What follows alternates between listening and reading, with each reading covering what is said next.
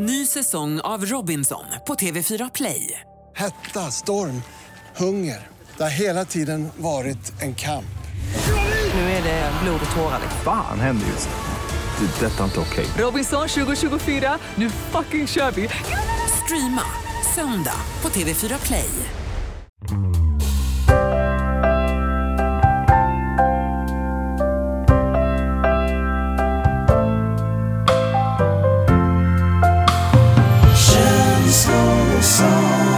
Men då så säger vi hej och välkomna till det femte avsnittet av Känslor och sånt. Och eh, jag heter Kalle och med mig har jag såklart känslobröderna. Niklas och Thomas. Härligt, vad kul Ja. att se er igen grabbar. Hur mår ni?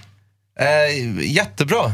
S- Eh, jag höll på att säga att jag är stressad, men det är jag inte nu. För att nu sitter jag mer och känner att jag blir så här gössig inombords. Så nu känns det bra. Hur mår du Tonka? Ja, men det, det är samma här. Jag känner faktiskt eh, att det känns bra och det känns skönt att eh, det känns som att uh, sommaren liksom har, har värmt upp mitt inre. Vad Så härligt. jag känner mig lugnare än tidigare. Ja, Vad och, nu, gött. och redan femte avsnittet. Ja, det går är- snabbt. Det är stort och eh, jag tänkte att det här avsnittet ska vi fira med en liten speciell surprise. Det är nämligen så att vi har fått en gäst. Och eh, det är inte vem som helst. Vi, vi har ju varit lite restriktiva här med gäster, även fast vi har fått några, många förfrågningar. Bland annat Justin Bieber har ju hört av sig, men vi sa det att det, det kändes inte riktigt rätt för programmet. Men så fanns det en man som jag känt redan från början. Han skulle passa perfekt att eh, joina oss i vår podd. Och eh, mannen som jag pratar om är den före detta simmaren som utbildade sig till jurist men som blev radiolegend. Han är snällare än Nalle Puh och Bamse kombinerat och hans röst kan värma hela Antarktis. Det är med stolthet som jag nu ber att få utbringa en fransk applåd för att välkomna Mr Musik och Romantik, Peter Borossi! Un, deux, trois! Un, deux, trois! Oj, jag är överväldigad. Välkommen till Välkommen! Känslor och sånt. Tack så hemskt mycket. Ja det, ja, det är häftigt att få vara här. Måste säga det. Jag är, jag är mer nervös än vad jag är på radio kan jag säga. Vi är också väldigt nervösa. Jag är också väldigt nervös för det är väldigt stort för oss att, att du vill gästa vår eh, podd, Peter. Då kan vi liksom förenas i det. Det Ja, känns men- härligt Peter. Vad fint att du är öppen mot oss. Tack. Jag vet inte, på något sätt så är det liksom extra speciellt för mig. Därför att eh, jag har liksom en, en speciell relation till dig. Till mig? Ja, Ja, berätta. jo men det, det är så att du har varit med eh, mig i två av mina kanske känsligaste stunder som eh, i min ungdom. Okej. när jag var 18 år, Ja. ja. det, här är nästan, det här är nästan 10 år sedan, så ehm, blev jag kär för första gången. Och, eh, vid den här tiden så bodde jag på Artillerigatan i Stockholm tillsammans med min brorsa i en etta. Men han gjorde lumpen. Så att jag fick liksom ha den här lägenheten för mig själv. Vilket var fantastiskt stort när man bara är 18 år. Och jag träffade en tjej som gick i min skola eh, under eh, försommaren där. Och vi började umgås tillsammans och eh, kärlek började från mitt håll verkligen liksom slå ut. Mm jag kommer ihåg det var så fantastiskt för att vi, vi, vi satt då i, i, i mitt vardagsrum som var egentligen det enda rummet som fanns i den här ettan då. Och jag hade en fransk balkong och sen så hade jag även 14, 14 lådor eh, rödvin i min lägenhet. Det var nämligen så att jag hade en kompis som hette Erik som hade jobbat på eh, Swedish Open i Kungliga Tennisstadion. Och jag frågade aldrig, men han, hade, han kom och ringde på mig en dag eh, och sa, kan jag dumpa de här lådorna vin hos dig? För att jag, han kunde inte ha dem hemma hos sina föräldrar. Jag vet inte hur, eller jag vill inte gå in på hur han hade kommit över dem. Men jag tackade och tog emot eftersom jag inte kunde gå på systemet. Så jag hade väldigt mycket vin, jag hade en fransk balkong och så hade jag en, en gammal sån här eh, radio vinylspelare. Eh, och på den tiden så hade man inte eh, Spotify och sånt där. Så, och jag älskade ju ballader. Så jag spelade musik eh, och romantik. Ditt program Jaha. på Lugna favoriter väldigt mycket. Så jag satt med, med den här tjejen då och eh, den första kyssen som jag någonsin gjorde, höll jag på att säga, men med henne i alla fall. Det var till eh, ditt program, när du spelade Tracy Chapman, Fast Car. Oj, oj, oj. oj. Ja, det är fint. fantastiskt. Ja. Så det var, det var det första minnet. Sen gick eh, sommaren och eh, hon skulle jobba på seglarläger och jag skulle jobba på ett annat seglarläger. Så vi hördes inte på en månad. När jag kom tillbaka till eh, Stockholm eh, i slutet av sommaren så försökte jag ringa henne. Och hon, hon svarade inte. Och jag provade gång på gång, men jag fick inget svar. Och det började få en så klump i magen att, eh, att liksom någonting var fel, att någonting hade hänt. Och jag var ju så upp över öronen förälskad. Jag gick liksom och funderade på vad är det som har liksom hänt och så här. Och. Men jag ville inte liksom släppa hoppet för jag tänkte att vadå, nu ska vi bli ihop och allting. Sen kom jag tillbaka till skolan och eh, jag hade liksom laddat i kanske två veckor för den här första dagen på skolan. För jag kände nu måste jag gå fram till henne och fråga liksom, vad är det som har hänt. Så jag samlade väldigt, väldigt mycket mod och så, så um, gick jag fram till henne och frågade jag ja, varför har du inte hört av dig? Och då sa hon att ja, men jag, jag gillar dig men jag vill bara ha dig som kompis. Och det gjorde så ont i hjärtat. Ja, jag känner det i det, var som, det var som tomhet. Och samma kväll så satt jag där vid min franska balkong i mitt lilla vardagsrum. Satte på musik och romantik. Och vem var det som höll i programmet? Jo, det var Peter Borossi. Som höll dig i handen. Ja, det kändes verkligen så. Din, din röst du, du liksom omfamnade mig. Och jag kommer ihåg att du fick in ett lyssnarsamtal just den kvällen också. Från en man eh, vars, som hade gått igenom en skilsmässa. Han önskade låten I'm all out of love med Air Supply. Och du uppfyllde den önskningen och tröstade honom och sa att eh, det kom, hoppas att det kommer bli bra. Och när, när du sa det, då, de orden kändes så himla träffande så att jag, ja, jag började storgrina, kommer jag ihåg. Och sen dess så har jag liksom förknippat de två låtarna, namnet Peter Borossi, din röst med de här eh, två minnena. Liksom. Oh, det här är stort alltså. Ja. Jag blir lite tårögd. Eh, Det är det som är så fascinerande med det jag håller på med. Jag håller på med det här i många, många, många år. Och eh, jag har fått eh, under den här resans gång reda på hur jag har påverkat folk egentligen bara genom att sp- spela låtar. Och, och det, man upplever det inte riktigt på samma sätt själv. Nu råkar jag vara en sån där extrem känslomänniska och i mitt äktenskap är det jag som gråter. Och jag gråter väldigt mycket och väldigt lätt, kan jag säga, väldigt lätt berörd av saker och ting. Jag kan gråta av glädje. Jag kan likväl gråta av, av sorg också för den delen. Men eh, eh, jag, jag har vid flera tillfällen stött på människor som har sagt att ja du, när du spelade den här låten för mig, det glömmer jag aldrig. Och det är så svårt egentligen att förstå när man står i en studio med en mikrofon och en massa låtar, att man faktiskt kan påverka människor. Jag har en historia, ska jag berätta det? Ja. Ja, kör på. Jättegärna. egentligen den största historien som den har följt mig under många, många år. Det var någon gång, kan vi säga, runt 2000 som det ringde på telefon till mig på radiostationen. Och då är det en kille som säger, hej, jag heter Joje. Hej Joje, vad kul att du ringer. Ehm, vad, vad håller du på med, frågar jag. Ja, jag är på väg till sjukhuset med min fru. Hon ska ta några prover. Och jag tänkte att vi skulle skicka lite, lite glädje till henne. Kan inte du spela vår favoritlåt, The Rose med Bette Midler för henne? Självklart Jojje, sa jag. Inga problem. Och så spelade jag låten. Har inget mer med det. Så dröjde det en månad ungefär och så ringer det på telefon igen och så säger Hej Peter, det är Jojje. Hej Jojje, vad kul, hur är det med dig? Ja, det är inte så bra. Va? Så jag, vad, vad menar du? Nej, det gick inte så bra med undersökningen. Vad säger du? sa jag. Nej, hon, hon dog för mig. Va? Vad säger du? Det är ju bara en månad sedan. Ja, men hon hade cancer och det gick ju väldigt, väldigt fort. Och hon var mitt livs kärlek. Britt-Marie heter hon. Kan du spela The Rose med Bette Miller för henne? Ja, det gjorde jag.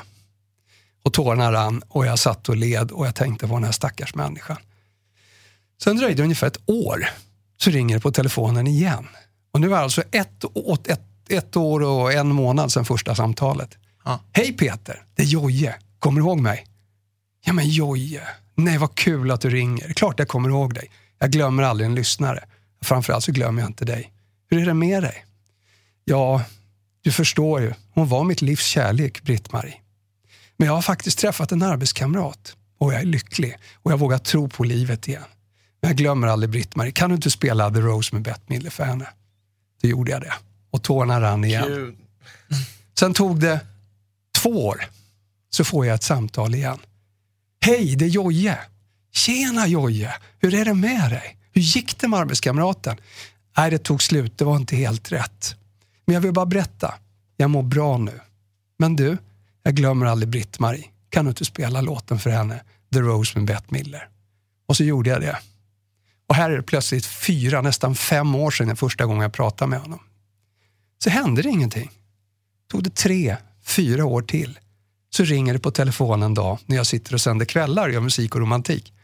Och då säger han, Hej, det är Jojje. Tjena Jojje. Hur är det med dig? Jo, det är bra. Men jag vill bara berätta en sak. Du har faktiskt påverkat mitt liv med en låt. Va? sa jag. Ja, The Rose med Bette Midler som du spelade för Britt-Marie. Den ger mig tröst varje gång jag hör den på radion. Och jag vet att ni spelar den fortfarande. Kan du inte spela den för mig? Ja, absolut, sa jag. Och så spelade jag låten. Och så tog det, jag låg på, eh, på, på luften. Men han var kvar i luren. Och så sa han, du, när börjar du jobba imorgon? Ah, jag kommer in vid tretiden. Bra, vi ses, sa han. Okej, okay, sa jag. Så kom han upp till mig på radio. Då visade det sig att det här är en kille, en, en, en libanesisk kille som är busschaufför i Stockholm. Och han hade med sig en kartong med en tårta och en tre liters tetra med vin som han ställde på bordet framför mig. Och sen så satt vi och pratade en stund och så kramades vi. Jag gav honom en, en varm kram och han tackade mig för vad jag hade gjort för honom genom livet. Och så gick han därifrån och så skildes vi åt. Och där skulle kunna, historien kunna vara slut. Men det visade sig att han har en dotter som är ganska duktig på att sjunga. Hon lever som sångerska, lever på det. Hon gör karriär bland annat i Mellersta Östern, men även jobbar i Stockholm och också har jobbat med många av de största artisterna. Och hon ringde för någon månad sedan och frågade om inte vi kunde träffas, för att hennes pappa brukade prata om mig. Självklart, sa jag. Kom hit. Och då mötte jag henne nere här i vestibulen och vi satt och tog en kaffe hon och jag. Och så berättade han den här historien om Jojje, Britt-Marie, som är hennes mamma. Och tårarna rann på henne. Och hon ställde sig upp, hon är lång. Jag fick liksom greppa uppåt och höll om henne och vi stod och grät en skvätt båda två. Och sen lämnade hon byggnaden. Och nu har vi fortfarande kontakt hon och jag. Och det sista jag sa till henne när vi gick, hälsa till Jojje.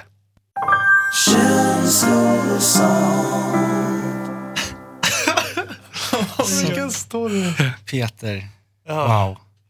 Och jag kan säga ja, så här, Vilken berättelse alltså. ja, det, det här är en utav dem. Jag har varit med om så himla många fantastiska såna möten med människor. Ja, verkligen. Sättet du berättar det på, det är helt fantastiskt. Man blir Alltså, helt fängslad. vi, vi, vi lär oss av det nu Peter, inför framtiden för vår podd. Liksom. Det är Jag, perfekt. jag kan säga så här, vet ni vad det viktigaste egentligen om man ska vara radiopratare är? Vilket, vilket är viktigaste egenskapen man har? Man kan tro att det handlar om att prata, men det handlar om att lyssna. Ja, alltså man kan ju tro det också, att stå i en radiostudio handlar väldigt mycket om att ja, man går hit och så pratar man med micken och så går man hem. Nu är det fördelen med att vara radiopersonlighet, är att man syns ju inte så himla mycket. ja, jag menar, jag, jag kan gå hem och det är inte så många som vet vem jag är.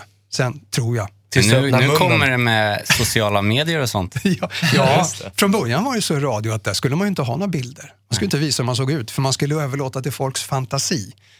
Jag, bruk, jag hade två tjejer en gång som besökte mig i studion eh, och så sa, när de stod i studion så sa så här, nu vänder ni inte om, men in genom dörren kommer Sveriges snyggaste kille.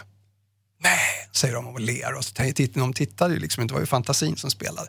Så frågar den ena tjejen, hur ser han ut? "Ah, Han är muskulös och han är mörk. Och, Jaha, så frågar den andra, nej, han är blond och han är ganska smal, men han, men han har ett vackert leende.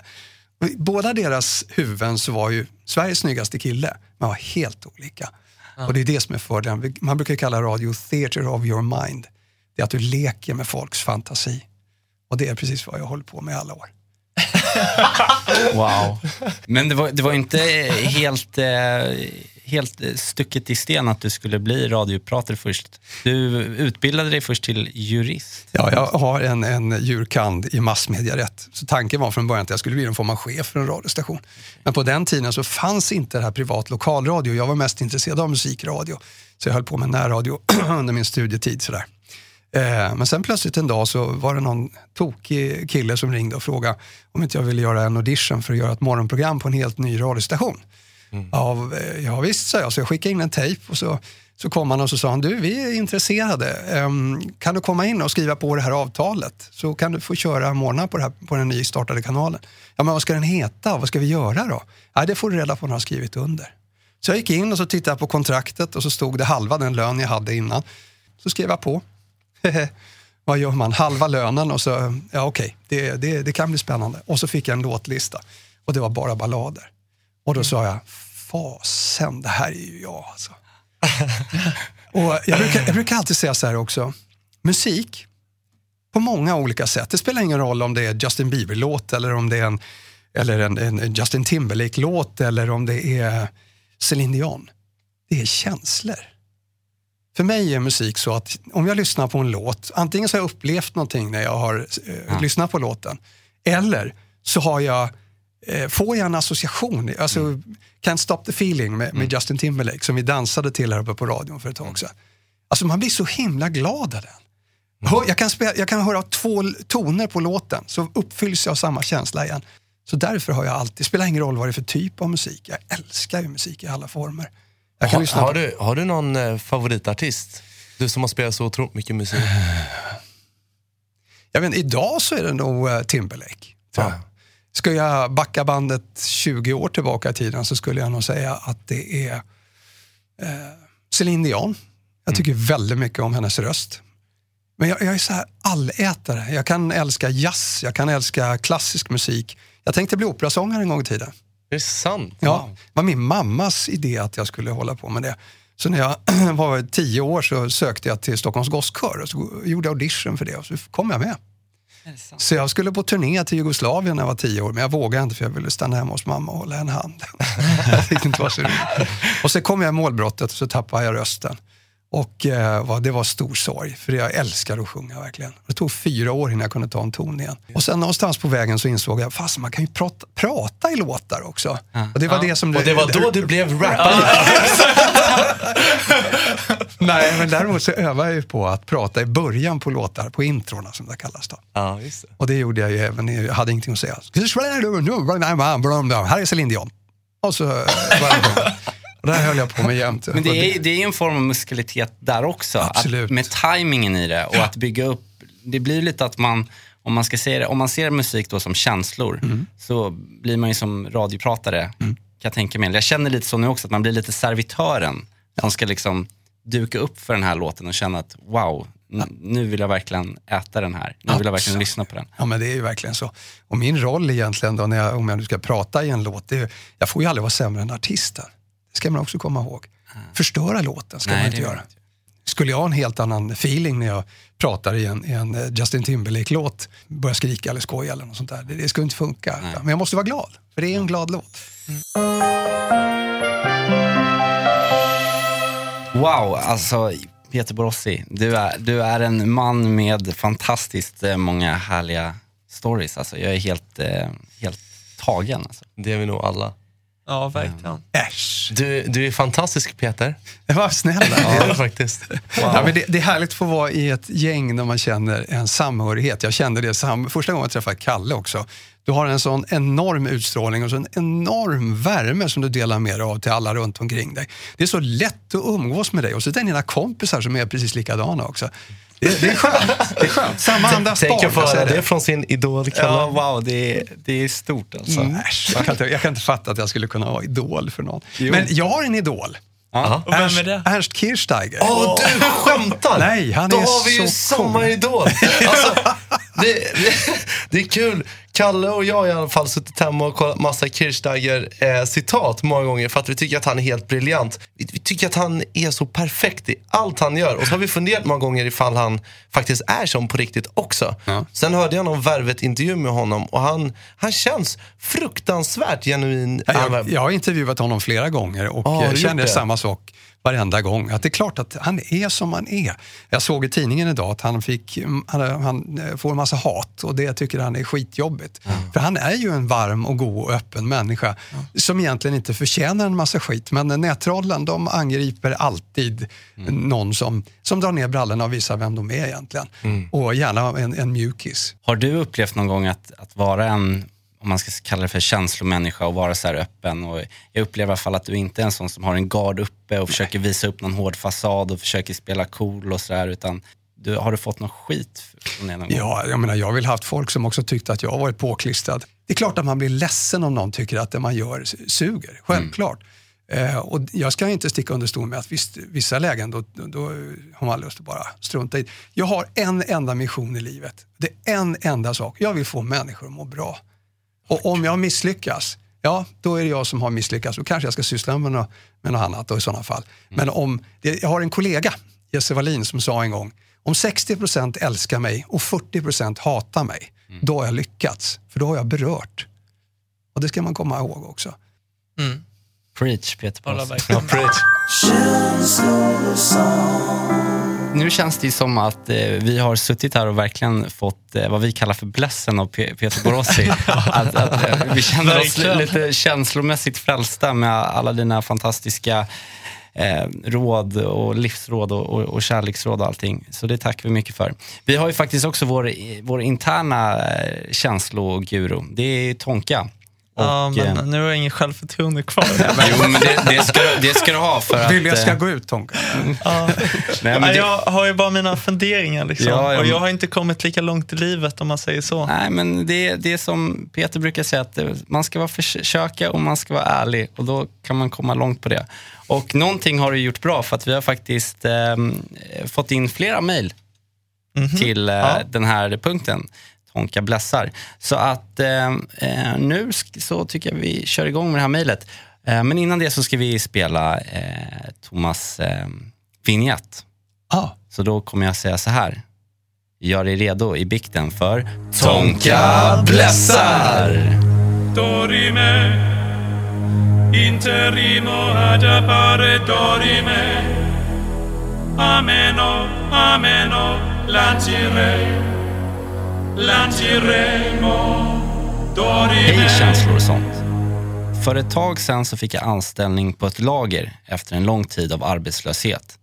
Till en början gick allt bra. Jag lärde mig snabbt att utföra uppgifterna jag blev tilldelad och kände mig välkommen av mina nya kollegor. Tyvärr så varade eh, bara den trevliga stämningen på lagret några dagar. Jargongen eh, mellan kollegorna är ganska hård och den känns speciellt riktad mot mig. Ju längre tiden har gått så känner jag mig bara mer och mer utfryst. Mina kollegor ignorerar mig i fikarummet och på lagret kallar de mig för fula öknamn när vi möts mellan hyllorna. Det är som om de har gaddat ihop sig och har bestämt sig för att inte ge mig en ärlig chans och istället frysa ut mig. Jag har försökt säga ifrån men då säger de bara att de skämtar och tycker att jag är känslig. Min fråga är om ni har några tips på hur jag kan ta mig ur den här situationen. Jag vill inte ha en klump i magen när jag är på väg till jobbet med rädsla över hur jag ska bli bemött. Tack på förhand. Så det känns ju lite att det är en, ja, det är en fråga här lite om mobbning på Ja, arbetsplats. verkligen. Det låter verkligen som en jä- jättejobbig situation.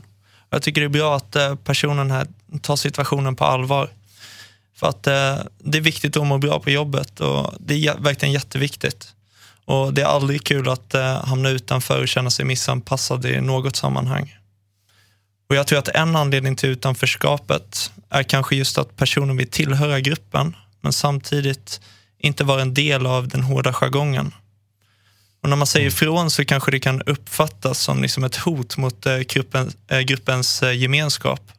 Och då är det kanske lättare att frysa ut den enskilda personen som ifrågasätter än att bjuda in till diskussion och ifrågasätta sin egen jargong. Eh, och jag tycker det det är, liksom, det, det är viktigt att eh, vara medveten om det här för att sen välja sina fighter eh, och våga utmana resten av gruppen genom att agera sakligt och direkt när man blir illa behandlad.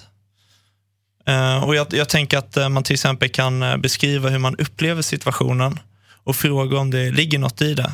Eller att man bara direkt eh, ställer liksom ärliga motfrågor till personen eh, som säger något eh, dumt utan, utan liksom att eh, själv sätta upp garden. Har du något exempel? Alltså, till exempel så tänker jag om, om de säger så här bara, ja men vi skämtar ju bara, du, fan vad känslig du är. Eh, då kanske man ska säga bara, ja men alla är olika. Eller varför inte, ja, är inte du det? Eller kanske, ja, vad är det för fel med det? Men kan du? man- att man är man- ärlig men utan att ha garden uppe och då, då får den liksom, ehm, ja då, då kanske man får dem att tänka till lite utan att känna sig påhoppade. Och, eh, ja, och sen om, om inte det här hjälper, då tycker jag att man ska gå till chefen och berätta hur man upplever stämningen på jobbet och hur man blir behandlad. Eh, Eftersom chefen har ju ett ansvar att eh, utreda sådana här saker. Och om det inte känns bättre efter det så tycker jag man ska fundera på att byta jobb. Just det. Bra. Fint Tonka. Jag håller med. Jag har propagerat för mot mobbing i hela mitt liv efter att själv i skolan har blivit stenhårt mobbad. Jag kom hem en gång till min mamma ifrån skolan med blodiga kläder. Mm. Och då hade de hängt upp mig mot en vägg och kastat dartpilar på mig.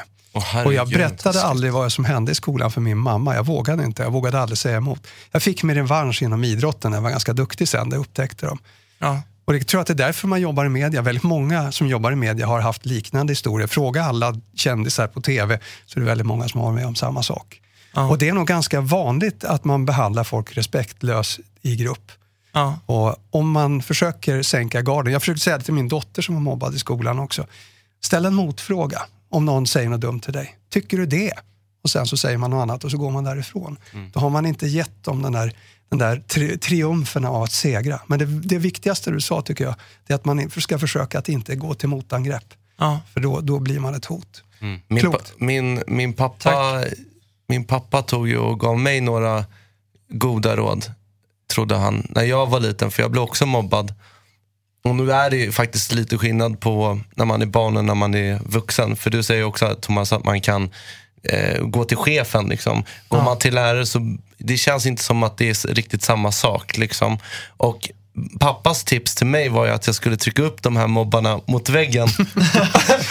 och sen skulle jag dra upp min näve mot kinden på dem så skulle jag säga så här. Kallar du mig bög en gång till, då slår jag dig. Ja, På käften. På käften. Och ehm, ja, men då sa de bara, jävla bög. Igen, du vet, så här. Och då, bara, ja okej då, men säg det inte en gång till. Sen så fick de gå. Och min mamma hade också ett så här sjukt tips. Och det var ju ännu värre, för då fick jag ju stryk på riktigt. Och det var när de bara gick förbi i, i, i korridoren och skrek något, något fult till mig. Så skulle jag bara liksom göra rörelse med handen eh, och munnen, eh, eller från ansiktet och sen så utåt. Och så skulle jag bara... Långnäsan. Ja, långnäsan. Är det så den heter? och så skulle jag bara göra det här ljudet. Nej, nej. Ja, då fick jag ju stryk när jag gjorde det i Ja, skolan. hur? Så är det. Det var inte de bästa tipsen. Jag tycker att Borossis tips är hans barn är bättre. Nu har vi kommit eh, fram till eh, vår höjdpunkt i vår podd som är eh, känslor och sånt freestyle. May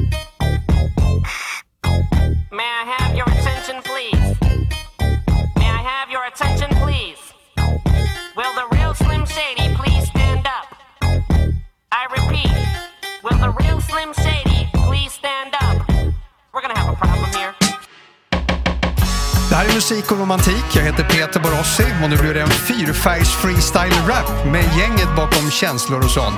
Det är Tonkan, det är Niklas och det är Kalle. Okej. Lördag kväll, tiden den är late. Jag har parkat bilen, gjort mig redo för min date. Don Juan med känsla för romans. Sprider bara löp, penslar kvällen med briljans. Jag lagar middag och vaxar mina lår. Pasta, pesto, flaska, vitt, mycket boxers med resår. Fyller på med vin, tryffelpasta och en dans. Ler med mina ögon när vi minskar vår distans. Stor chans att jag nu tänt hennes låga. Så jag smeker hennes kind och ställer henne frågan. Baby, baby, vill du bli min lady, lady? Dive into your ocean, let me make some baby, baby. Charmar som en gud, Patrick Swayze. Tjejer börjar stöna, de går cray, cray, crazy. Vet vad jag vill, konceptet bossy. Musik och romantik, forever Peter Borossi. Så mycket mer än en stil och en bit av en melodi. Det kan ge dig tröst i ditt liv som att gå i terapi och få dig känna dig fri som filmer om romantik. Ha, Jag vill bara bouncea till allt som hydraulik. Få lite hybris och flyga fritt. Smälta samman med detta team. Äkta empati, för det här är vi. Kickar romantik, spelar in i Logic. Jag och mina homies på Shaggy's karaoke. Yeah. Jag tror nog podden fått en kompis. Vi gör det old school. Peter Borossi! Snackar vi hångel kan det gälla få ett pris. Kallade sig fast när jag blandar saliv. Snackar vi förhållande så snackar jag rutin. Aldrig varit i Caprio men bra på romantik. Snackar vi andedräkt var jag ner på noll. Jag stank som ett troll tills jag hittade SP12. Om ni någon gång käkar blommor på ett Vi ber ha ros, inte kaktus i en korg. Hej,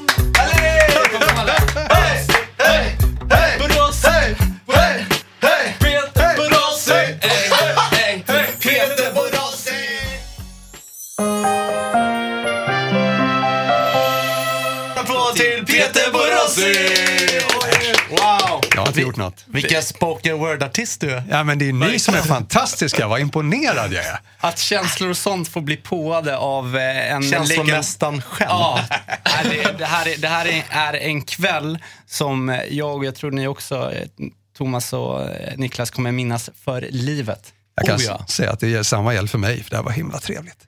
Och vi, vi vill från våra hjärtan verkligen tacka dig Peter för att du ville komma och gästa, gästa oss i den här podden. Jag, tycker det här, jag måste säga det, jag tycker det här är det bästa någon har gjort på länge. Äntligen några grabbar som står upp för det här med känslor och det som vi faktiskt har inombords. Att vi inte är stenhårda utan att det finns någonting där inne också i hjärtat. Bra grabbar. Wow. Tack Peter. Tack. Och Jag, har, jag har bara två eh, slutgiltiga frågor, två Ja. sista frågor till dig. Kör. Nummer ett. Vill du adoptera oss? Gärna. Gärna. Tänk om jag hade grabbar som er. För vi vill gärna bli adopterade av Ja, men ni är redan adopterade. Nummer två då? Ja, sen har jag en fråga och det här är lite känsligt. Jag berättade ju lite tidigare om, eh, om Kalle för åtta år sedan som hade hört dig på radion när han hade blivit heartbroken och eh, du eh, spelade Air Supply, I'm all out of love.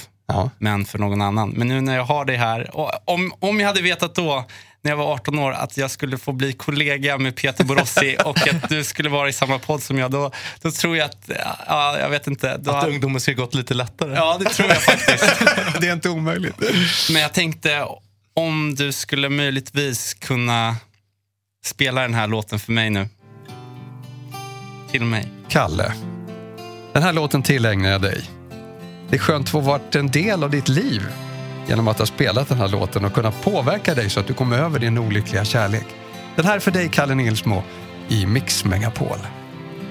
All out of love, där är Air Supply.